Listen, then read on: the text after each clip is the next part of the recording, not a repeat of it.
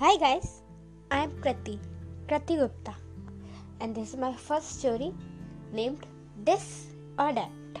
या दो एक डिसीज़न के बीच में दो दीवारें। कैसे एक नन्ही सी सत्रह साल की बच्ची कैसे इन दोनों दीवारों के ऊपर से लांग कर एक नई दुनिया में कदम रखती है? चलिए आज की इस कहानी की एक नई शुरुआत करते हैं। सबसे पहले मैं आपको इंट्रोड्यूस कराना चाहूँगी इस कहानी के हर एक करेक्टर से। इस कहानी की पहली और मेन करेक्टर एक सत्रह साल की नन्ही सी बच्ची रूही रहे, रहेला। रूही रोहेला इस समय सत्रह साल की है और अपने ट्वेल्थ क्लास को कंप्लीट करने जा रही है। अब भी उसके हाफ़ होलीज का टाइम है और वो एक पुअर स्टूडेंट है। ज़्यादा अच्छा परफॉर्म नहीं करती क्लास में उसे अपनी क्लास में लगभग कम ही बच्चे जानते हैं। शायद दो तीन बच्चे तो ऐसे भी जिन्हें उसका नाम तक ना पता हो, जबकि वो इतने सालों से उनके साथ पढ़ी रूही लोगों से बात करने में बहुत अच्छी है, वो सबसे बात करती है। लेकिन अफसोस, उसका कोई भी बहुत अच्छा दोस्त नहीं है, सिवाय एक, उसके पिता के। रियान रहेजा, उसके फादर, वो उससे बहुत प्यार करते हैं और वही उसके बेस्ट फ्रेंड भी हैं। रूही अपने फादर से बहुत प्यार करती है। और उनके साथ अपनी हर एक बात शेयर करने में कभी नहीं घबराती। चलिए, आगे अब इस कहानी को शुरू करते हैं, जो कि बीच में आप जो भी करेक्टर आएँगे, हम उनको वहीं इंट्रोड्यूस कर देंगे। चलिए, आगे बढ़ते हैं। कहानी शुरू होती है रूही के स्कूल में। रूही अपनी क्लास में फिफ्थ या सिक्स सीट पे बैठने वाली एक पुअर स्टूडेंट है, जिसे अच्छा लगता है लोगों के साथ बात करना, लेकिन वो ज़्यादा लोगों से बात करने में भी बहुत घबराती है। इसलिए ही लोग उसके लिए हमेशा कहते हैं, Roohi be calm Roohi be focused Roohi get good marks etcetera etcetera etcetera Roohi सब सुन सुन के थोड़ी सी पागल और नर्वस सी भी हो गई थी। उसे सब चीज़ें बिल्कुल भी पसंद नहीं थी। Mental stress plus physical weakness Roohi के सबसे रूही की बीमारियों का सबसे बड़ा कारण थी। रूही के हाफ़ का रिज़ल्ट आया। फ़र्स्ट टाइम टीचर्स ने उसका रिज़ल्ट देख कर कहा। Well done Roohi we can't expect that with you Roohi पहले थोड़ा घबराई उसने सोचा, मैंने ऐसा क्या किया जो टीचर ने मुझसे एक्सपेक्ट किया? ज़रूर, इस बार जो फोर फाइव मार्क्स आते थे, वो भी ज़ीरो में बदल गए होंगे। लेकिन इस बार समथिंग न्यू या this time happen something new Roohi ने हर एक सब्जेक्ट में टॉप किया था। फोर सब्जेक्ट्स में उसे हाईएस्ट मार्क्स मिले थे। सारे टीचर्स देखकर ये सब इम्प्रेस हो रहे थे और सोच रहे थे रूही की प्रोग्रेस काफ़ी अच्छी है। और वो आगे चल के रूही को एज अ टॉपर एक्सपेक्ट कर सकते हैं। रूही भी ये सब देखकर बहुत खुश थी। अब रूही ये बात इतनी बड़ी खुशी की बात अपने अंदर कहाँ से रखती? तो वो हाफ़ डे लिया और घर जाने लगी। उसके मॉम और डैड दोनों घर पे सरप्राइजिंगली उसका वेट कर रहे थे बिकॉज़ उसने स्कूल से फ़ोन करके कहा था मॉम मैं आ रही हूँ। तो इतनी सरप्राइजली आने के बाद उसके डैड और मॉम दोनों ही उसका बेसब्री से इंतज़ार कर रहे थे। लेकिन जब तीन घंटे हो गए उस फ़ोन कॉल को आए हुए, तब भी रूही घर नहीं आई। तो उसके मदर और फादर दोनों ही चिंता में पड़ गए। आखिर मेरी बच्ची गई तो गई कहाँ? रूही की मदर रुआसी सी हो गई। लेकिन रूही के फादर ने हिम्मत नहीं आ रही रूही के फादर ने कहा, जो भी हो, वो मेरी बच्ची है। दुनिया में सबसे स्ट्रॉन्ग उसे कुछ नहीं होगा। रूही की रूही के बारे में इतना कॉन्फिडेंट देखकर, रूही के मदर को भी थोड़ी सी सांत्वना मिली। और उसने सोचा हाँ अगर ये कह रहे हैं तो कुछ गलत नहीं हो सकता। रूही के मदर और फादर रूही के स्कूल के रास्ते की तरफ़ गए। उन्होंने ढूंढा तो उन्हें पता चला कि रास्ते में एक किनारे पर एक बच्ची बेहोश पड़ी थी जिसे कुछ लोग अभी ही हॉस्पिटल लेके गए। उसके मॉम डैड घबरा गए और तुरंत हॉस्पिटल भागे भागे पहुँचे। वो एक सिटी हॉस्पिटल था इसलिए वहाँ पे काफ़ी सा, सारी फैसिलिटीज़ अवेलेबल थी। उन सारी फैसिलिटीज़ को देखकर सब लोग खुश थे कि वह हॉस्पिटल बहुत अच्छा है। उसका बिल भी काफ़ी ज़्यादा था लेकिन बच्ची के लिए पेरेंट्स क्या क्या नहीं करते? थोड़ी देर बाद रूही को लेके सब लोग बाहर आए तो पता चला कि रूही के साथ काफ़ी कुछ हो चुका है। रूही की तो पूरी दुनिया ही पलट चुकी है। वो लोग रूही को लेकर घर आ गए। एक डॉक्टर और नर्स रूही के साथ घर तक आए। उन्होंने रूही को घर पे थोड़ा ट्रीटमेंट दिया, कुछ मेडिसिन वगैरह और कुछ ड्रिप वगैरह घर पर ही फिक्स कर चले गए। रूही के फादर की लगभग पूरे महीने की सैलरी उस एक इंसिडेंट में ख़त्म हो गई। उनकी, उसके साथ उनकी कुछ पुरानी सेविंग्स भी इसमें लगी। रूही ये सब देख के थोड़ा दुखी भी थी, लेकिन जब वो खर्च हो चुका था तो वो कुछ नहीं कर सकती थी। रूही ने अपने फादर से पूछा what happen dear something wrong वैसे मुझे पता है, मैं बहुत कमज़ोर हूँ ना। बिल्कुल आपके जैसी नहीं हूँ। जैसे आप इतने स्ट्रॉन्ग इतने शार्प माइंडेड इतने इंटेलिजेंट और देखो मुझे, मैं तो इतनी वीक हूँ कि एक रास्ते में चल भी नहीं पाई। चलते चलते बेहोश हो गई। बुद्धू लड़की। रुई ने खुद को फटकारते हुए कहा। और आगे बोली, वैसे मैं इतनी भी बुद्धू नहीं रही हाँ? पता है, मैंने अपने एग्ज़ाम्स में टॉप किया है। क्या मेरे फोर सब्जेक्ट्स में हाईएस्ट मार्क्स हैं? मेरे जैसा कौन होगा, बताओ ज़रा। रूही इतराते हुए बोली रूही के फादर के चेहरे पे हल्की सी मुस्कान आई और आँखों से आँसू पकने लगे। उसके फादर ने रूही से कहा, आज आप रेस्ट करें, हम आपको कल सब कुछ फुर्सत में बताते हैं। वैसे भी रात काफ़ी हो गई है। रूही के फादर और मदर वहाँ से चले गए।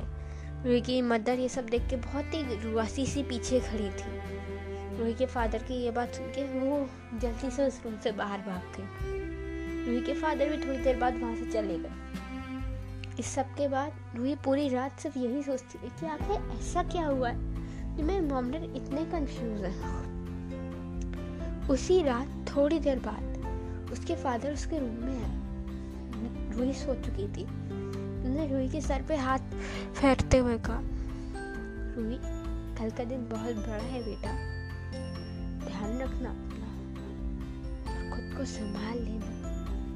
मेरी गुड़िया नहीं हो तुम मुझसे तुम्हें कोई भी उठा के ले जाए, चुरा के ले जाए। तुम तो मेरा शेर है बच्चा। तू जंग जीतने वालों में से और फतेह हासिल करने वाले कभी हारते नहीं हैं, जाने मन। रूही के फादर ये सब बोल के वहाँ से चले गए। रूही, उस समय सो रही थी तो उसे, इस सब के बारे में कुछ नहीं पता था। अगले दिन सुबह रूही जैसे ही उठी, वो अपनी मॉम के पास गई और बोला, mom can you give me my school dress I have to go my school उसकी मॉम ये सब देख के काफ़ी रुआसी सी होके बोली वॉट डू यू डू बच्चा? क्या करोगे आप स्कूल जाके? थोड़ा टाइम अपनी मॉम के साथ और डैड के साथ भी बिता लो। बचपन से हाईएस्ट मार्क्स लाने के चक्कर में। न कभी खुद की सोची, न किसी और की। और सोची भी तो कभी कभी अपने पापा की। कभी कभी मेरी भी सोच ला करो। दोनों पापा बेटी तो साथ में घूमते रहते हो। थोड़ा मेरे पर भी तो ध्यान दो ना। प्लीज़ रूही ये सब बातें देख के थोड़ा कंफ्यूज हुई। उसे लगा पक्का आज मॉम डैड के भी झगड़ा हुआ है। या शायद कल की बात मॉम एबसेंट है, जो कि घर में अब शायद बिल्कुल भी पैसे नहीं बचे होंगे। रूही अब खुद से अपसेट हो रही थी कि उसे भी, अभी भी होश होना था क्या? जब उसके घर की कंडीशन इतनी ख़राब थी। लेकिन रूही कुछ कर भी नहीं सकती थी बिकॉज़ इसमें उसका कोई फॉल्ट नहीं था। रूही उस दिन स्कूल नहीं गई, घर पे ही रही। लगभग दो घंटे बाद उसके पापा ऑफ़िस जाने के लिए रेडी हो, होने लगे रेडी होके वो रूही के पास है। रूही का रूम उन्होंने अपने घर से थोड़ा अलग बनवाया था। जहाँ पूरा घर खत्म होता था तो पीछे लॉन में एक खाली रूम में उन्होंने रूही के रूम को डेकोर किया था। वो रूम के दो गेट्स थे एक जो घर के अंदर खुलता था और दूसरा जो घर के बाहर की तरफ़ से आता था। और वो उस गेट से उस रूम का नज़ारा बहुत ही प्यारा लगता था। वो रूम फुल्ली वुडन कवर्ड था तो उसका लुक्स भी काफ़ी ब्यूटीफुल थे। बिल्कुल रूही के लुक्स जैसे। बिल्कुल रूही के लुक्स जैसे रूम को देखकर लोग भी खुश होते थे। अब क्या था? वो लोग आगे बड़ी कहानी। रूही के फादर रूही के रूम में गए। रूही के रूम में जाकर उन्होंने रूही से कहा Roohi can you come here Roohi वहाँ हंसती हँसी आई। रूही ने कहा डेडा आपको कुछ बात करनी है, आप मेरे रूम में आओ ना। वहाँ पे हम कॉफ़ी पी के बात करेंगे। मैं आपके लिए आपकी फेवरेट कोल्ड कॉफ़ी बनाऊँगी। एज यू लाइक रूही के फादर ने कहा। और रूही वहाँ पर दो कॉफ़ी कोल्ड कॉफ़ीज लेकर आ गई। अब वो लोग रूही के घर के रूम के आगे बैठ कर ही कॉफ़ी पीने लगे। रूही वहाँ बैठे बैठे पहले तो थोड़ी अपने स्कूल की और आलतू फालतू की बातें करने लगी। उसके बाद रूही के फादर ने रूही का हाथ पकड़ा। और रूही से बड़े ही प्यार से कहा रूही अगर तुमसे कहा जाए कि तुम्हारी लाइफ के डिसीज़न लेने हैं तो तुम किसे चुनोगे अपनी लाइफ के डिसीजंस लेने के लिए? रूही ने कहा, अगर मेरी लाइफ का डिसीज़न है तो मुझे ही लेना चाहिए ना? मुझे किसी को चुनना क्यों चाहिए? मुझे नहीं लगता मैं अभी इतनी छोटी हूँ कि मैं अपनी लाइफ के खुद डिसीजंस भी ना ले सकूँ। रूही की यह बात सुन के उसके फादर के चेहरे पर एक कटु मुस्कान आ गई। उस सस्पेक्टिव हँसी को देखकर रूही थोड़ी सी चिंता में पड़। गई ज़रूर कुछ ना कुछ बड़ा होने वाला है। रूही बस यही सोच रही थी। लेकिन जो हुआ है, उसे रूही एक्सपेक्ट भी नहीं कर पा रही थी। रूही के फादर ने बहुत ही हिम्मत जोड़ते हुए आँखों में आँसू भरकर रूही से कहा, Roohi you have a blood cancer कल से तुम बेहोश हुई थी, यूँ ही नहीं हुई थी। ये कोई कमज़ोरी या फ़िज़िकल प्रॉब्लम नहीं है। You are dying Roohi my शेर बच्चा इज़ खोइंग वो मर रहा है। उसे कैंसर है। मुझे छोड़ के जा रहा है वो।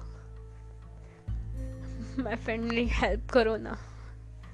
Please save my daughter Roohi को ये सब सुन के एक बहुत बड़ा झटका लगा। रूही कुछ पल के लिए शांत पड़ गई।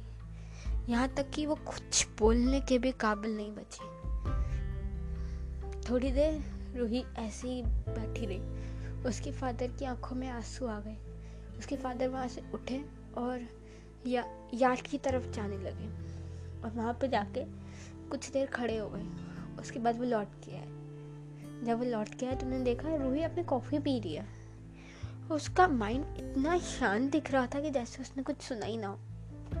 रूही के फादर को ये सब देख के थोड़ी हिम्मत भी मिली और थोड़ा डर भी लगा कि कहीं उन्हें ये सब बातें दोबारा रिपीट तो नहीं करनी पड़ेगी जैसे कहने में उन्हें एक बार में ही इतने झटके लगे। वो बात वो रिपीट कैसे करेंगे? वो हिम्मत जोड़ के फिर रूही के बराबर में आके बैठ गए। रूही ने उनके हाथ पे हाथ रखा और पूछा, अब आप क्या करना चाहते हैं? रूही ने अपने फादर से पूछा। रूही के फादर ने उसी रुआसी सी आवाज़ में कहा, मैं कर भी क्या सकता हूँ। आई एम अ फेलियर ना मैं बचपन में अपने मोम डैड का ढंग से ध्यान रख पाया। टाइम पे उन्हें जैसी जैसी ज़रूरत थी, मैं उन तक नहीं पहुँचा पाया वो उनसे दूर चले गए। अपनी वाइफ को, लुबीना को भी मैं कुछ भी नहीं दे पाया। लुबीना कितना कुछ सोचती है मेरे बारे में। लेकिन मैंने आज तक क्या दिया लुबीना को? मैंने आज तक उसे कोई गिफ्ट तक ला के नहीं दिया। अब मेरी बच्ची, मैं तुम्हारे लिए भी कुछ नहीं कर पाया। सोचो, तुम्हारी एक बार की मेडिसिन लाने के चक्कर में मुझे अपनी पुरानी कई सेविंग्स को, पुरानी कई सेविंग्स को ऐसे ही वेस्ट करना पड़ा। वेस्ट नहीं मैंने इस सब के बाद भी बहुत कोशिश की। डॉक्टर से कांटेक्ट किया। काफ़ी लोगों से बात भी की। मुझे तब पता चला कि रूही, तुम्हारी प्रॉब्लम का कोई सॉल्यूशन नहीं है। लेकिन हाँ अगर हम तो सिक्सटी लाख रुपीज़ में होने वाला एक ऑपरेशन करवा के तुम्हारे ब्लड को ऑपरेट कराएँ, उसके बाद टाइम टाइम पर तुम्हारा ब्लड ऑपरेट इसी तरीके से कराते रहे तो शायद तुम्हारी ज़िंदगी थोड़ी बढ़ जाए।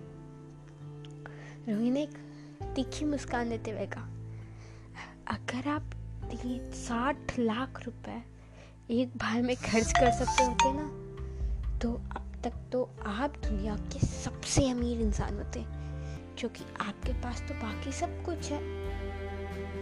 प्यार, परिवार, पैसा ही तो नहीं है क्या वो इतना मायने रखता है?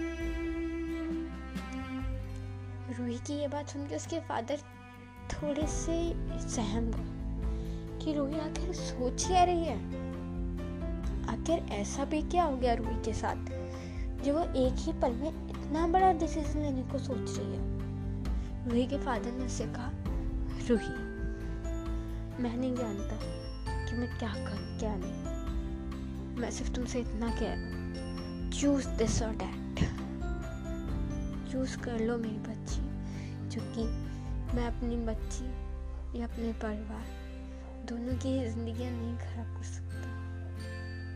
ना ही मैं अपनी एक बार अब तक की कमाई हुई सारी कमाई तुम्हारे एक ऑपरेशन में लगा के लूजिया की ज़िंदगी बर्बाद कर सकता हूँ। नहीं उस पैसे को लूसिया पे लगाकर तुम्हारी ज़िंदगी को दाव पे लगा सकता हूँ। मेरी बच्ची मैं इन दोनों में से कोई भी काम नहीं कर सकता। इसलिए एज अ फ्रेंड मेरे लिए एक रास्ता चुन please choose for yourself this और डैट रूही ने बहुत ही प्यार से उस वक्त सिर्फ़ एक लाइन कही, जिसे सुनकर उसके डैड वहाँ से चले गए। Dada everything would not be this और that. Sometimes we have to choose this and that both. At the same time Roohi की बात उसके दिल, दिमाग और ऐसा लग रहा था कि पूरे शरीर से एक साथ कही गई हो। उसके डैड के वहाँ से जाने के बाद रूही भी अपनी कॉफ़ी ख़त्म कर कर अंदर चली गई। और पता नहीं, कुछ पुराने ज़माने में से कुछ ढूँढने लगी। उसने वहाँ पर एक बहुत ही सुंदर सी डायरी छिपा रखी थी। ये शायद वही डायरी थी जिसे जो कुछ टाइम पहले उसके डैडा ने उसे ला के दिया था। जब वो एक काम से आउट ऑफ़ द सिटी गए थे तो वो वहाँ से रूही के लिए ये लेकर आए थे। रूही, ये सब, ये डायरी देख के थोड़ी नाखुश थी, क्योंकि उसे डायरी लिखने का कोई शौक नहीं था। यहाँ तक कि वो तो ये कहती थी कि अगर एक डायरी लिखी जाएगी तो हम सारी बातें जब उससे कह देंगे तो हम किसी और से कहेंगे क्या? रूही ने ये सब कह के उस डायरी को एक अंदर बॉक्स में रख दिया था। लेकिन कहते हैं ना, एक दिन वक्त अपने आप को पलट लेता है और हर चीज़ को एक ना एक बार काम में आने के लिए ही बनाया गया होता है। वो डायरी आज बाहर आ गई। रूबी ने उस डायरी को बहुत अच्छे से डेकोरेट किया। ऐसा लग रहा था वो डायरी कम से कम हज़ारों रुपए की खरीदी गई हो। जितनी प्यारी उसकी डेकोरेशन थी, उससे ही प्यारा उस उसको बनाने का मोटिव था। मोटिव अपने पिता को, अपनी माता को। वो हर चीज़ बताना जो उनको आज तक नहीं कह पाई। उस हर एक इमोशन को, उस हर एक इंसान तक पहुंचाना, जो उसका असल हकदार है, जिसे नीड है उस इमोशन की, जिसे नीड है अपनी लाइफ में दिस और डैट को चुनने की। ये सब देखकर यहाँ पर कहानी एक अलग ही मोड़ लेना शुरू कर देती है। कहानी बिल्कुल एक पल के लिए बदल जाती है। रूही एक रेगुलर लाइफ पे आ जाती है, मानो। कैंसर उसकी लाइफ का एक पार्ट था ही नहीं। वो सोचती है कि मेरे पास ज़्यादा समय नहीं है तो क्यों ना अपने इस समय में मैं अपनी हर एक ख्वाहिश पूरी कर लूँ। वो हमेशा ट्वेल्थ टॉपर बनना चाहती थी। Twelfth topper the great Roohi Rohela is coming on stage अपने प्रिंसिपल मैम से ये सुनना। उसकी आज तक की सबसे बड़ी ख्वाहिश थी। रूही अपने इस सपने को पूरा करने के लिए जीत जान से लग चुकी थी। अब क्योंकि वो हाफ़ वर्ल्ड में इतना अच्छा परफॉर्म कर चुकी थी तो सब, हर कोई उससे एक्सपेक्ट कर रहा था। अब better marks in board Roohi ये सब देख के थोड़ा खुश थी और थोड़ा नर्वस भी। उसने अपनी पढ़ाई और अपनी डायरी दोनों को एक साथ मेंटेन किया। वो इस बीच अपने फादर से कई बार बातें करती थी। एक दिन जब वो इस सब इंसिडेंट के बीच में ही, एक बार जब वो अपने मम्मा के पास गई थी, और उसकी मम्मा ने उससे कहा कि, Roohi stop doing this nonsense चलो तुम्हारा फ़र्स्ट ऑपरेशन करवा लेते हैं, क्योंकि उसे जितना जल्दी करेंगे, उतना कम खर्च आएगा उतना ही तुम्हारे ठीक होने के चांसेस बढ़ेंगे. और रोही ने अपनी मॉम को डायरेक्टली नो कहा था। ये शायद आखिरी बार था जब उसकी मॉम ने उस समय उससे बात की। उसके बाद उसकी मॉम ने एक लंबे समय तक उससे कोई बात नहीं, सिवाय खाना और कुछ इम्पोर्टेंट चीज़ों के बारे में पूछने की। उसके सिवा रूही की मॉम ने रूही से कभी कुछ नहीं कहा। रूही ये सब देख के थोड़ी दुखी थी, क्योंकि एक बच्ची सब कुछ सह सकती है, सिवाय अपनी माँ से दूरी के। लेकिन आज इस बच्ची ने वो भी सहना सीख लिया। रूही दूर हो रही थी अपनी मम्मी से। रूही ये देखकर बहुत नाखुशी थी। लेकिन क्या कर सकती थी? अब उसकी ज़िंदगी थी रूही ने सोच लिया, वो अपने जाने से पहले अपनी मॉम को भी मना के रहेगी। वो अपने डैड से काफ़ी लंबे समय तक बात करती रही। कुछ समय बाद उसके उसके डैड के बीच में थोड़ी थोड़ी दूरी आने लगी, क्योंकि उसके डैड पैसे कमाने में लग गए थे, जो कभी आज तक उन्होंने नहीं किया। रियान के फादर और मदर की डेथ एक लंबी बीमारी के बाद हुई थी, जिसका इलाज करने के लिए रियान के पास पैसों की कमी थी। लेकिन उसके बाद भी रियान हमेशा यही कहता था लूजिया से कि कुछ नहीं होता, पैसे नहीं प्यार बड़ा है और मैं तुमसे और तुम मुझसे बहुत प्यार करती हूँ। करती थी, करती हो, करती रहोगे। हम दोनों के बीच का प्यार या हमारी फैमिली के बीच का प्यार कभी ख़त्म नहीं होगा।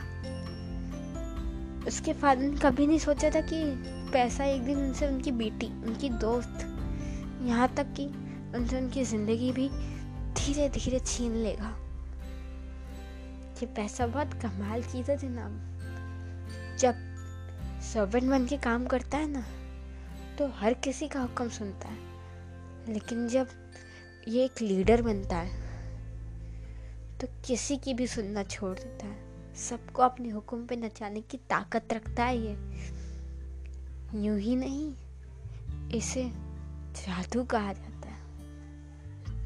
पहला ब्लैक मैजिक तो शायद यही है। खैर छोड़िए। पैसे की क्या है? ये तो आता जाता रहेगा। हम कहानी शुरू करते हैं। कहानी आगे बढ़ी। रूही और उसके फादर धीरे धीरे थोड़ा कम कांटेक्ट में होने लगे। रूही की कुछ रिपोर्ट्स कराई गई। जब रूही की तो हालत कुछ ज़्यादा ही ख़राब होने लगी।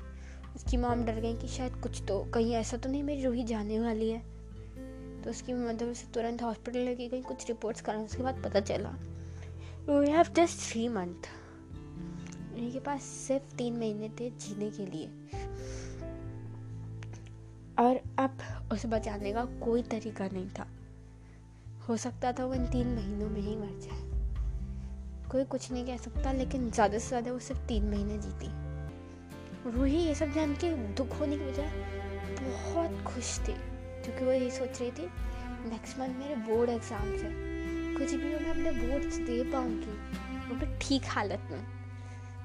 रूही ये सब सुन के तो खुश हो रही थी, ना कि ये सोच के दुखी कि तीन महीने बाद वो हमेशा हमेशा के लिए सबको छोड़ देगी वो अपनी माँ से कभी दोबारा नहीं मिल पाएगी। उसकी वो माँ जो उसे बचपन से लेके आज तक सही, गलत अच्छा बुरा, बड़ा, छोटा, हर सबक सिखाती आई है ज़िंदगी में ये सबक कभी नहीं सिखा पाएगी कि मौत सबसे बढ़कर है। दुनिया के हर सही, गलत से बढ़कर, हर अच्छे, बुरे से बढ़कर, हर बड़े, छोटे से बढ़कर। अब कहानी को तो आगे बढ़ना है। वो किसी भी अच्छे, बुरे, बड़े, छोटे के लिए नहीं रुकेगी। सुन लो, कहानी आगे बढ़ गई।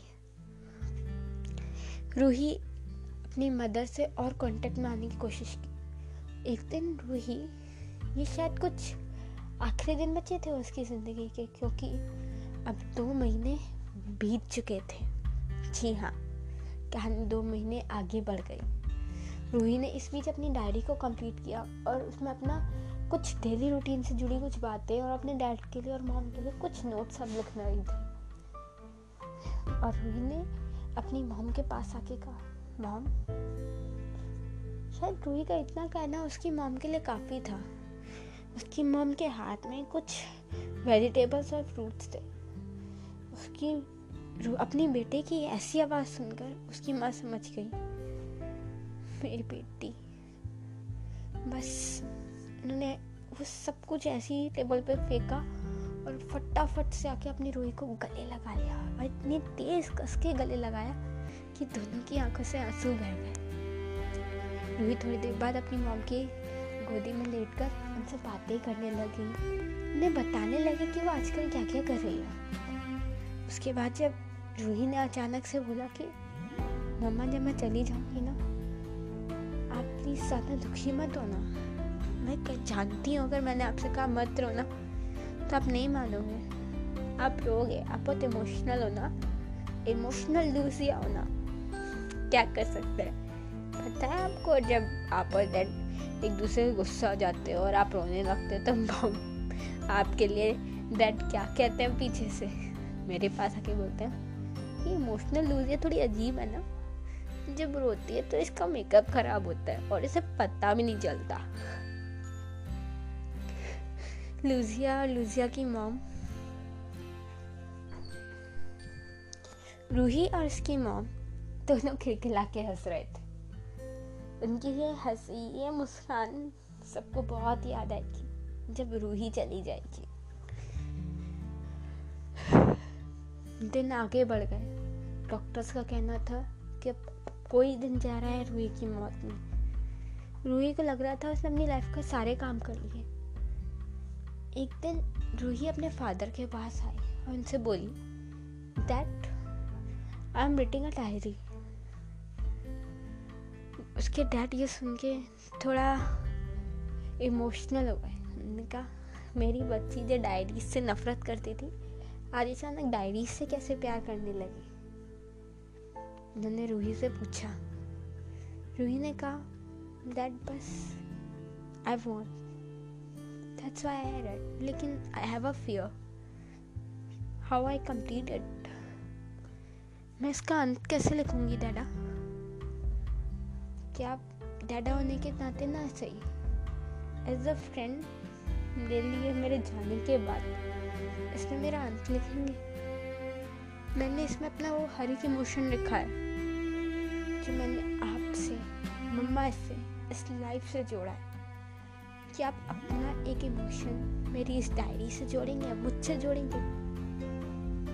बात कहूँ मेरे जाने के बाद, कभी भी आपको लगे। कि मुझे एक फ्रेंड की नीड है। मेरे रूम में आके, मेरी डायरी पे उस फ्रेंड के लिए सारी बातें लिखती हूँ। मैं चुपके से आके पढ़ जाऊँगी। सच्ची मिस नहीं करूँगी। और ना ही आपको मिस करने दूँगी। जब बुरा लगे अच्छा लगे उस डायरी का एक पन्ना पलट लेना। आपको आपकी रूही वहीं मिलेगी। उन्हीं पन्नों में। रूही के डैड आप खुद को बहुत कोसने लगे। कहने लगे, मन ही मन कहते हुए बोले,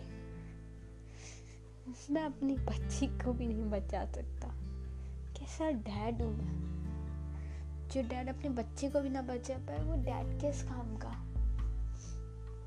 ये सब देख के रोही भी इमोशनल हो रही थी, लेकिन उसने अपने डैड से कहा, हर चीज़ अगर आपके बस में होती तो भगवान आपको ही भगवान नहीं बना देता। अगर मेरी मौत लिखी है तो वो तो आएगी। आप ही तो एक दिन कहते थे ना कि दुनिया से हर चीज़ से बच सकते हो, मौत से नहीं। और वैसे भी, आप ये लुका छिपी का खेल कब तक खेलते हैं? हाँ एक दिन तो मुझे जाना ही था ना। समझ लो, मुझे थोड़ा सा जल्दी आ गया। और सोचिए कि मेरी बीमारी का पता ना चलता तो? तो आपको मेरे साथ रहने के लिए एक मौका भी नहीं मिलता। फिर आप रोते रहते कि हाँ मेरी रूह चली गई। मैंने उसे हक भी नहीं किया, मैंने उसे किस भी नहीं किया। तो आपके पास पूरा पूरा टाइम है अच्छे से बाय बोलने का तो गॉड गिफ्ट हुआ ना। रूही की सब बातें सबको बहुत इमोशनल कर थी। लेकिन रूही के फादर कर भी क्या सकते? के फादर ने एज अ फ्रेंड अपनी बेटी को कमेंट कर कर दिया कि वो कर देंगे उसके लिए। लिख देंगे उसका अंत। लेकिन एज अ फ्रेंड नहीं। एज अ फादर लिखेंगे। जो कि एक फ्रेंड अपनी फ्रेंड को दूर जाता देख सकता है। क्योंकि दोस्ती में दूरियाँ आसान है, लेकिन एक पिता अपनी बेटी को दूर जाता नहीं देख पाएगा। वो दूरियाँ देना बहुत मुश्किल है। बहुत मुश्किल। ये बातें सुन के रूही बहुत इमोशनल हुई थोड़ी सी हँसी और वहाँ से चली गई। उसके नेक्स्ट डे सुबह रूही के फादर ऑफ़िस जाने से पहले रूही के कमरे में आए। उन्होंने रूही को बहुत तेज हक किया और कहा, पता नहीं क्यों रूही आज बहुत बुरा लग रहा है अंदर से। लग रहा है बहुत कुछ होने वाला है। उसने कहा, dada just give me a very big hug and से कुछ भी हो अच्छा और बुरा भी हो तो बस जल्दी हो जाए। क्योंकि बुरा जितनी देर से होगा, उतना ज़्यादा दर्द देगा। उनके फादर ने हाँ में से रुलाया अपनी बेटी को टाइट से हक किया और उसके गालों पे किस करके वहाँ से अच्छे से बाहर बोला और चले गए। थोड़ी देर बाद रूही की मॉम रूही के लिए नाश्ता लेके आई। रूही ने खाने से पहले थोड़ा मना किया, लेकिन जब उसकी माँ ने उसे अपने हाथ से खिलाया तो उसने उसे खा लिया। खाने के बाद रूही ने अपनी मॉम से भी काफ़ी देर तक बात की, बैठी रही। उन्होंने धीरे धीरे लंच का टाइम हो गया, उन्होंने साथ में लंच भी किया। उसके बाद रूही और उसकी मॉम काफ़ी अच्छे से टाइम स्पेंड किया उसके बाद रूही की मॉम जब मार्केट जाने लगी तो रूही ने आके टाइट से हक किया, मन जैसे कुछ तो होने वाला है। और रूही ये जानती है। लूसी एक माँ थी, वो समझ गई रूही कुछ तो छिपा रही है।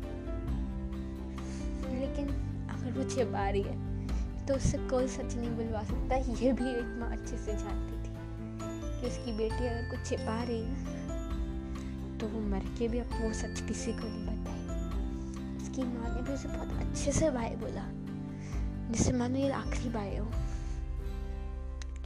मार्केट से आई। उन्होंने रूही के रूही से चाबी मांगी रूही ने उन्हें चाबी दी रूम की और वो अपने कामों में लग गई। थोड़ी देर बाद उसके डैड आ गए, चेंज किया। उन्होंने रूही को आवाज़ लगाई। रूही ने हाँ भी कहा, लेकिन रूही ने आने से मना कर दिया। शायद वो कुछ लिख रही थी। रूही के डैड ने उसे फोर्स नहीं किया। शायद थोड़ी देर बाद लगभग एक घंटे बाद उसके डैड रूही के कमरे में आए। उन्हें गेट को टाइटली नॉक किया बट किसी ने रिस्पॉन्ड नहीं किया। फिर थोड़ी देर बाद उन्होंने फिर नॉक किया लेकिन फिर कोई रिस्पॉन्ड नहीं मिला।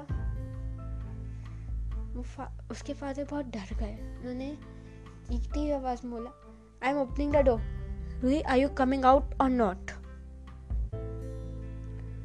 उन्होंने फिर वो गेट खोल दिया। जैसे उन्होंने गेट खोला, देखा कि रूही एक दीवार से सटी सी खड़ी है। रूही को ऐसा खड़ा देख, वो बहुत डर गए वो एक कांपते हुए कदम से आगे बढ़े। लेकिन जैसे ही वो रूही के पास पहुँचे, उन्होंने रूही के कंधे पे हाथ रखा और प्यार से बोला रू व्हाट हैपन रूही नीचे गिर उनकी बाहों में। उसके चेहरे पे मीठी सी मुस्कान थी। रूही वह मर गई थी। छोड़ के चली गई थी वो। अपने पिता को, इस दुनिया को, इन उलझनों को, इन सुलझे हुए धागों को, थोड़ा सा उलझा के, थोड़ा हिल जाके चली गई थी वो। सब कुछ पीछे छोड़कर।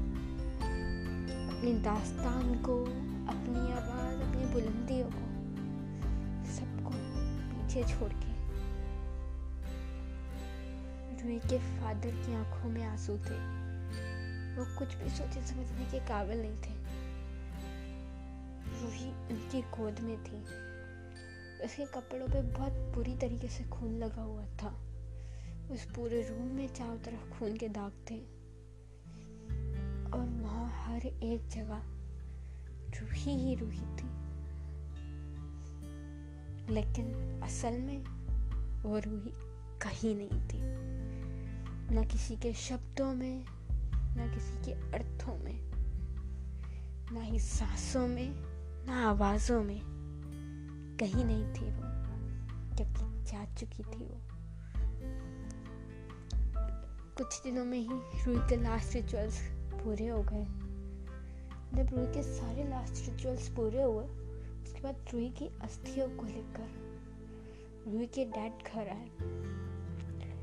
लूजिया और रियान दोनों ही बहुत रो रहे थे, लेकिन पता नहीं क्यों, शायद रियान अब रो रो के भी थक गया था।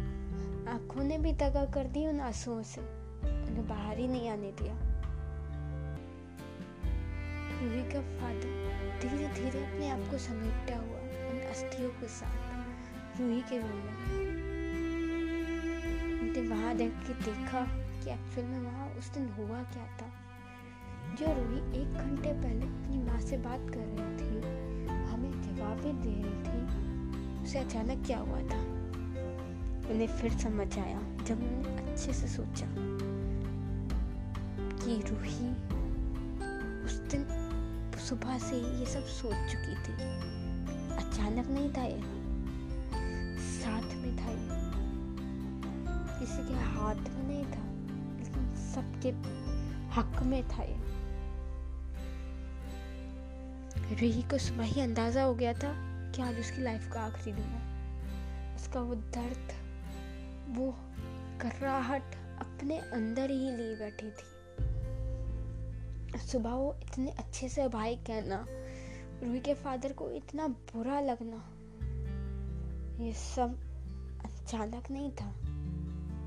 ये सब रूही के साथ होने वाली चीज़ों का अंदाज़ा था, आगाज़ था ये, जिसे रूही ने किसी को समझने नहीं दिया। अगर रूही ये सब किसी को समझने देती तो शायद माहौल बदल जाता। रूही की मदर उस दिन रूही से क्या पूछना चाहती थी, ये भी वो समझ गई और रूही क्या छिपा रही थी, यह भी वो दोनों समझ चुके थे। रूही के फादर जब उस रूम तक पहुँच गए और उन्होंने अंदर देखा तो उन्हें समझ आया रूही की स्टडी टेबल पर रखी डायरी खुली हुई थी। उसके कुछ पन्ने पलट चुके थे। जो पन्ना पलटा हुआ था, उस पर लिखा था जब मैं पाँच साल की थी तो मेरे डैडा मुझे अपने कंधों पे लेके घूमते थे। मेरी टांगे इतनी वीक थी कि मैं पंद्रह मिनट से ज़्यादा लगातार वॉक भी नहीं कर पाती थी। लेकिन फिर भी मेरे पापा मुझे शेर बच्चा कहते थे। माई शेर कह बुलाते थे। हम लोग साथ में पार्क जाते थे। मैं हमेशा यही सोचती थी कि डैड मुझसे कहता है, मैं उनकी शेर बच्चा तो फिर मेरे ताकत क्यों नहीं है? और अगर ताकत है तो मुझे दिखती क्यों नहीं है? ये सब जब मैं सोच रही थी, मैंने किसी को नहीं बताया। लेकिन पता नहीं कैसे मेरे बेस्ट फ्रेंड को पता चल गया। हाँ मेरे डैडा को पता चल गया। एक्चुअली मैंने आज तक उन्हें कुछ भी नहीं बताया। लेकिन आज फिर भी मेरे बारे में सब कुछ पता चल गया। कैसे होते हैं ये फादर कैसे समझ जाते हैं बेटी के हर मन की बात?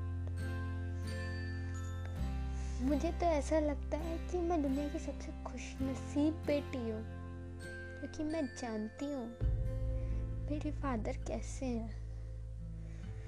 मेरे फादर मेरे बेस्ट फ्रेंड हैं। वो मुझे कुछ बताए ना बताए, मेरी हर बात समझते हैं। जैसे कोई अपना हो, कोई सींचा हुआ, कोई साझा हुआ, कोई प्यार भरा, कोई दर्द भरा शायद जिसने मेरी लाइफ की हर एक चीज़ को खुद भी पहले एक्सपीरियंस किया।